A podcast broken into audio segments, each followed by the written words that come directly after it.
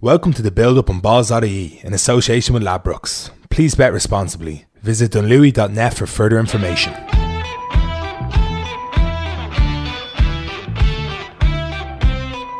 Hello and welcome to the build-up on Balls dot I E, our weekly preview of the biggest events of the sporting weekend in association with Ladbrokes. I'm Mick McCarthy and delighted to be looking ahead to the rugby this weekend and Ireland versus England, a small matter of Ireland versus England in the Aviva Stadium in the Autumn Nations Cup on Saturday. Delighted to be joined, as always, by Ladbrokes ambassador, former Ulster and Ireland flanker Stephen Ferris. Stephen, how are you today?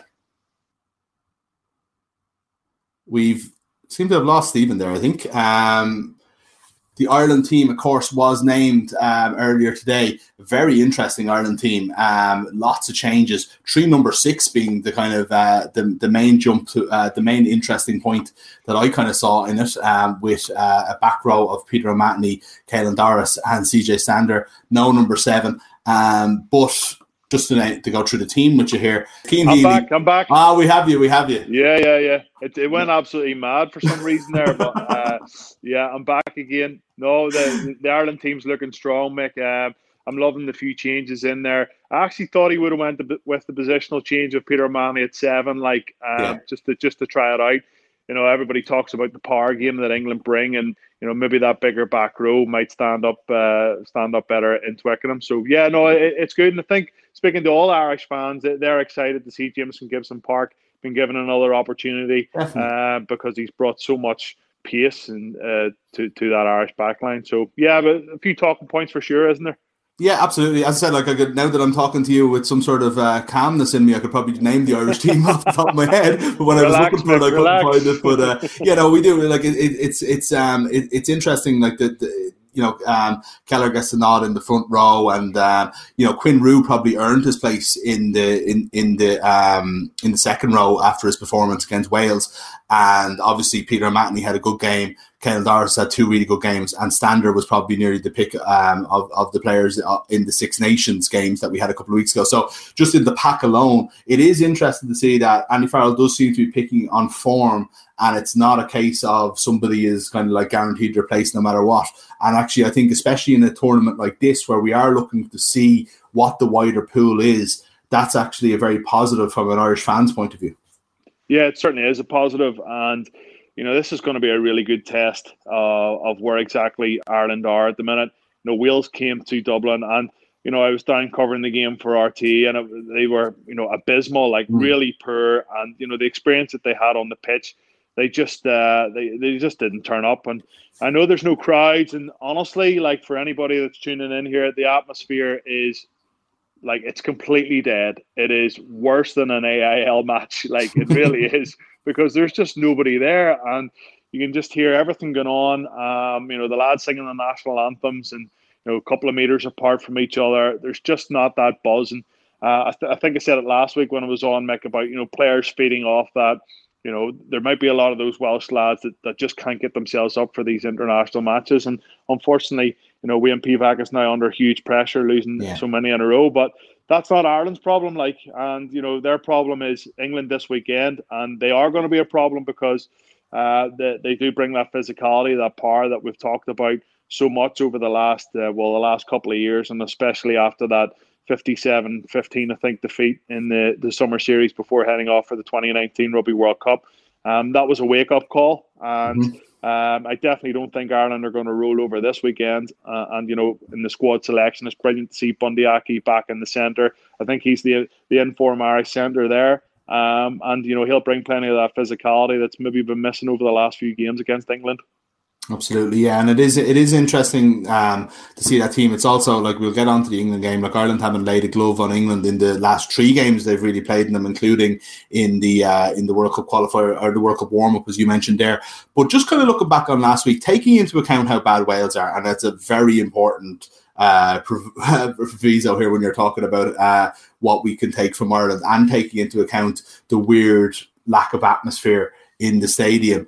What were the things that stood out to you as something that was like, we can build on this, or this is something that we can take a positive from in a real sense, given that it was, you know, I suppose ultimately a quasi-test match given all of the circumstances? Yeah, well, firstly, like from a forward, like the set piece was awesome. yeah. uh, especially the scrum. Um, you know, Porter and you know Cole got, um, you know, they didn't have a good game against uh, against Saracens in that quarter final. Uh, you know, everybody was talking about, you know, there might be a weakness in this Irish front row if they go with the same players. Well, they must have been working hard over the last, you know, number of weeks from that game, because, you know, the, the front row was exceptional. And, uh, yeah, the, the defensive line out, they, they created lots of opportunities. They didn't take them all, granted, but they're creating opportunities. And that's one thing that Andy Farrell wanted from his side.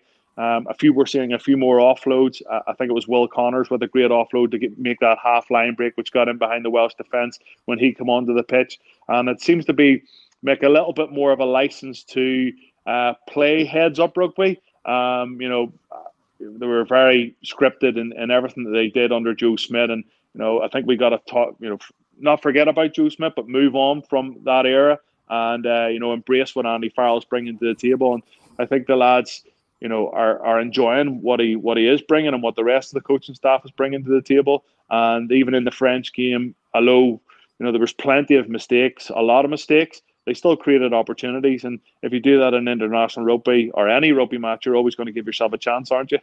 Absolutely. Yeah, you talked last week about, you know, the main thing we should take from this competition is, uh, you know, maybe trying to play well and get some cohesiveness in the team, but mainly let's bring through a lot of players. Let's see what we have out there and not just what we've always had.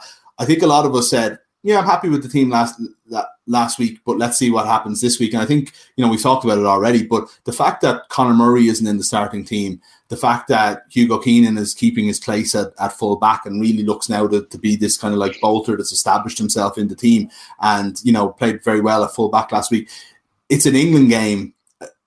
You kind of think to yourself, like, this is actually brave from Farrell to go out and kind of make these calls um, for, you know, a game that, regardless of the stature of the Autumn Nations Cup, the eyes of the country will be on this because it is Ireland versus England in a proper test match.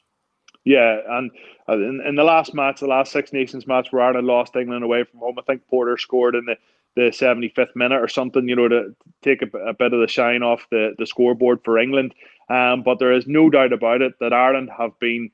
Uh, they've been really outclassed in the last three games against England. And, you know, James Ryan is now captain. I know that's another talking point you might want to touch on, yeah. Mick. But it doesn't matter about Hugo Keenan. It doesn't matter about Jamison Gibson-Park or Bundee Aki. If the if the eight lads up front, up front, sorry, don't step up to the plate, they can forget about it. They, they, you know, they need to win the game line. They need to win the collisions, the physicality stakes. And we say it, you say it every single week when you go into rugby matches. Of course you do. But you have to do it against England. You can get away with it against Wales, who are on a downward spiral at the minute. You'll get away with it against Georgia uh, the, the following week, but you're not going to get away with it against mm. England. And, you know, the, the power that they have, they've changed another. Willis isn't playing this week. He's been left out of the squad. That's the luxury that they have in, in the amount of, um, you know, in-form players that, that they have to choose from. So for me, it's about winning the game line and winning the contact. And, um, you know, something that James Ryan will be talking about all week is is bringing that physicality. Uh, because if they don't bring it, Mick, if they, if they don't bring the physicality, there's only going to be one result, and that's an yeah. England win. That's another England win. Yeah. Speaking of, like, you know, it's funny you're talking about, like, you know, hitting the gain line and, and, and going with that physicality. And I suppose one of the things that I noticed last week was that, you know, with Gibson-Park there maybe, and, and it's more than just him, is that we weren't always going to the one-out runners. And just kind of like Ireland, especially when under pressure over the last, maybe the Joe Smith era, as you said, were kind of like very predictable in that way. And we seem to kind of not play that way a little bit last week. I suppose my question is, we were speaking to, to your old teammate Darren Cave after the, after the game last week, and he was like making the point that it doesn't matter how many times we beat a poor Wales team or whatever, that the, the Ireland still won't get over their World Cup hangover until we go and beat maybe like a top five team. And we didn't beat France, and we didn't really even compete all that well against them. And now we've got England this week, and we and, and England obviously in the in the earlier part of the year in the Six Nations, we haven't beaten one of those top teams yet. My question is, I suppose, is we'll know almost straight away if Ireland are gone back to type, if we're under pressure, if we're kind of gone back to the rugby they know, but not the expansive style that we may have seen at times against uh, against Wales and even against Italy a few weeks ago. Yeah, definitely. And, you know, that Welsh game, it, it it wasn't easy, but at the same time, they weren't taken out of their comfort zone, really. And, and Ireland, I was pitch side for the whole game. It never looked like they were going to lose the game. This weekend, the line speed of England in attack or in defence, the line speed and the physicality that they will bring. Look, I'm not sure if you've watched any of the episodes of the Rising Sun, the South African documentary mm-hmm. um, on the Rugby World Cup and their build-up to the Rugby World Cup. I think it's going to be uh, on air very, very soon, but I've been able to see clips of that. Rassie Erasmus said, rugby is a very, very simple game. You win the physicality, you win the gain line, and you generally will win the match.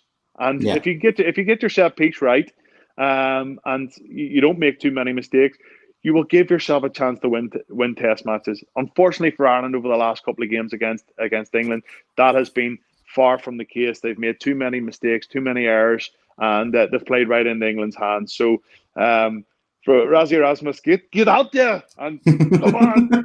I'm talking like Arnold Schwarzenegger now. What's going on? I'm not sure that's a great Rassie impersonation, but I'm not going to do better, so I'll have I'm to give ger- you the I'm win German on it. I'm German. We've an Irish backline starting against England that doesn't have Murray starting, it doesn't have Sexton, it doesn't have Henshaw, it doesn't have Ringrose, it doesn't have Conway, it doesn't have Stockdale.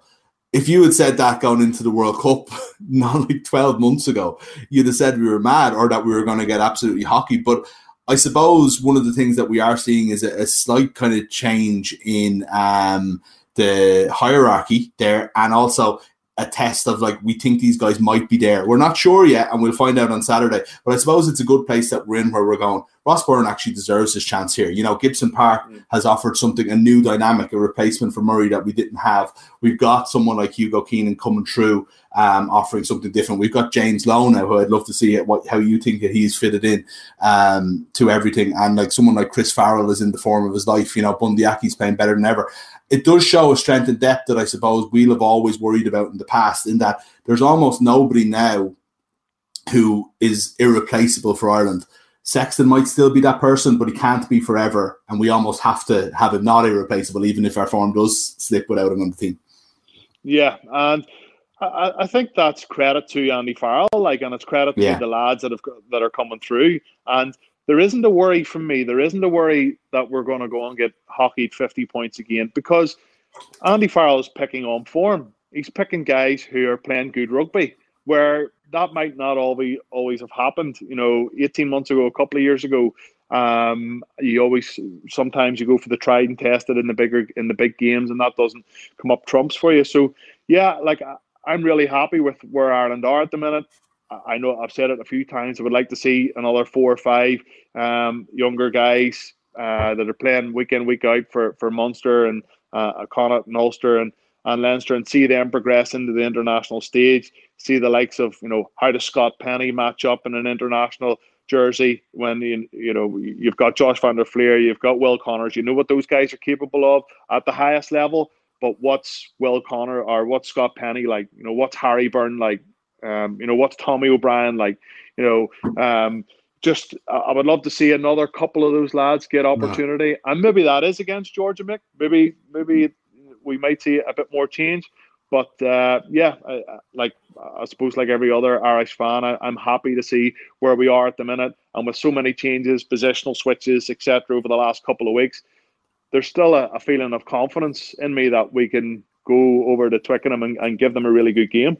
Absolutely, yeah. Well, um, I'll get your prediction in a minute. Um, hopefully we do give them a good game. Just a couple of things to get to before. If you have any comments for Stevie or any questions or anything like that, please do get them in now. Uh, there's a question here from Paul Tierney, um, who, who's happy with the, the look of the team, but he's saying that uh, James Ryan should have been our captain before now, so very happy to see him there. Like, James Ryan... That's a good point. Yeah, did, that's, that's, that's a really good question. Like, it is. Um, and, you know, Johnny Sexton, I played with him at under nineteens and under twenty-ones. He's, uh, you know, he's on the wrong side of thirty, thirty-five now, like, you know, um, yeah. he's uh, he, he's backing himself every week to play rugby, international rugby. He still believes that he can mix it with the at, at the top level, and I'm not going to argue any different at the minute, because he's shown over the last year that he, he still can.